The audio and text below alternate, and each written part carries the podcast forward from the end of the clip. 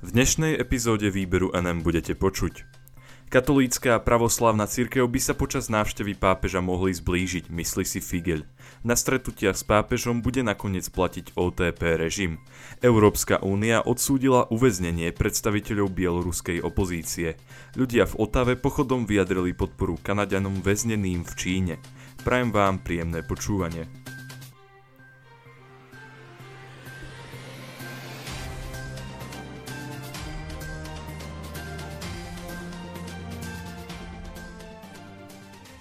Katolícka a pravoslávna cirkev by sa počas návštevy pápeža mohli zblížiť, myslí si Figel. Návšteva pápeža Františka na Slovensku by mala cirkvi pomôcť posilniť svoju odvahu, autoritu a solidaritu napriek tomu, že sme v čase pandémie a polarizácie spoločnosti. Povedal to bývalý predseda KDH a niekdajší osobitný vyslanec pre podporu slobody náboženstva alebo viery mimo Európskej únie Jan Figel.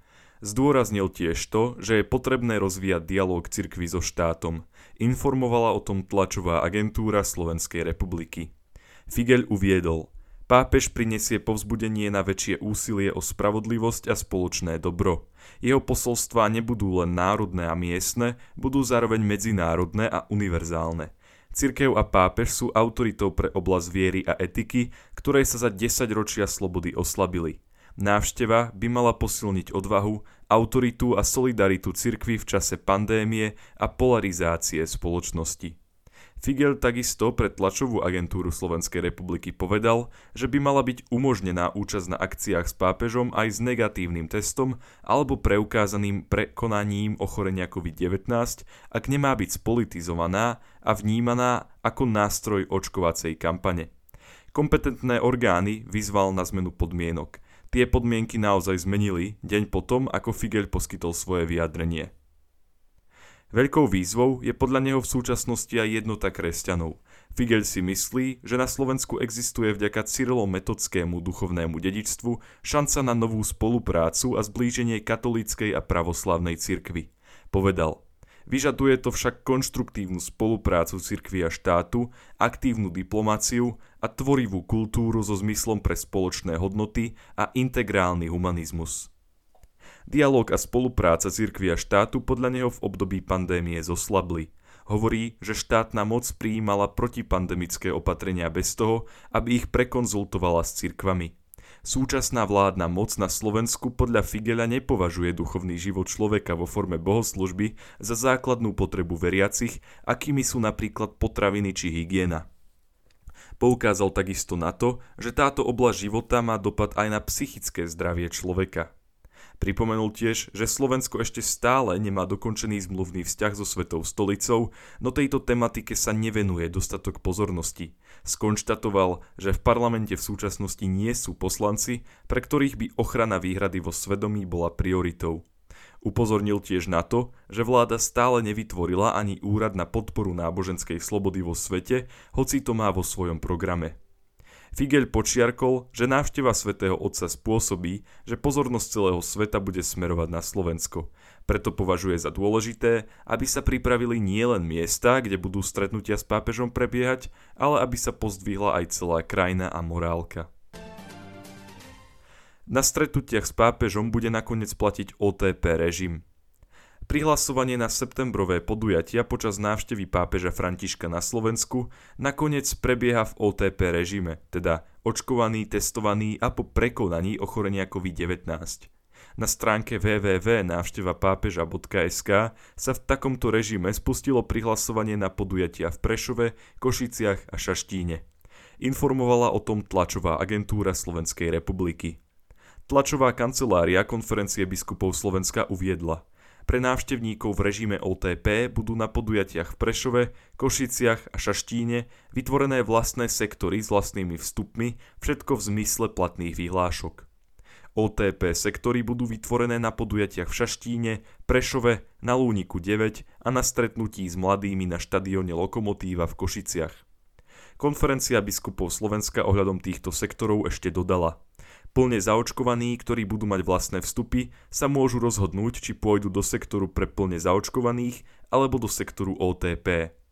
Pri vstupe do sektora OTP sa návštevníci budú preukazovať vstupenkou, dokladom totožnosti a negatívnym testom alebo potvrdením o prekonaní ochorenia COVID-19 v posledných 180 dňoch. Európska únia odsúdila uväznenie predstaviteľov bieloruskej opozície. Európska únia a Spojené kráľovstvo v pondelok slovne odsúdili verdikt súdu, ktorý rozhodol o uväznení predstaviteľov bieloruskej opozície. Informovala o tom agentúra AFP. Predstaviteľku bieloruskej opozície Mariu Kalesnikavovú súd odsúdil na 11 rokov odňatia slobody. Jej právnik Maxim Znak dostal 10 rokov. Európska únia toto rozhodnutie označila za očividné porušovanie ľudských práv – Povedala takisto, že žiada okamžité a bezpodmienečné prepustenie odsúdených. Spojené kráľovstvo verdikt Bieloruského súdu označilo za útok na ochrancov demokracie a slobody. Minister zahraničných vecí Veľkej Británie Dominic Raab povedal, že Lukašenkov režim musí toto utláčanie zastaviť a všetky osoby, ktoré sú zadržané z politických dôvodov, prepustiť. Kalesnikávová a Znak boli obvinení zo sprisahania, ktorého konečným cieľom malo byť získanie moci a využívania médií a internetu na podnecovanie činnosti, ktorá ohrozovala národnú bezpečnosť. Ich prepustenie žiada aj Rada Európy, v ktorej mene sa vyjadroval jej predseda Rick Dimes. Ten je podľa vlastných slov šokovaný tým, že boli Kalesnikavová a Znak odsúdení na dlhé tresty odňatia slobody na základe obvinení zo sprisahania v správe pre médiá uviedol. Tieto rozsudky sú úplne neopodstatnené a obaja títo odvážni ľudia, ktorí vo svojej domovskej krajine len bránili základné ľudské práva, by mali byť okamžite prepustení. Zdôraznil ešte, že svet dáva pozor na to, čo sa teraz deje v Bielorusku. Bielorusko bolo z Rady Európy vylúčené v roku 1997 kvôli tomu, že pri referende a voľbách boli porušované princípy demokracie. Táto krajina je jediným európskym štátom, ktorý nie je členom Rady Európy. Ich občanov preto nechráni Európsky súd pre ľudské práva.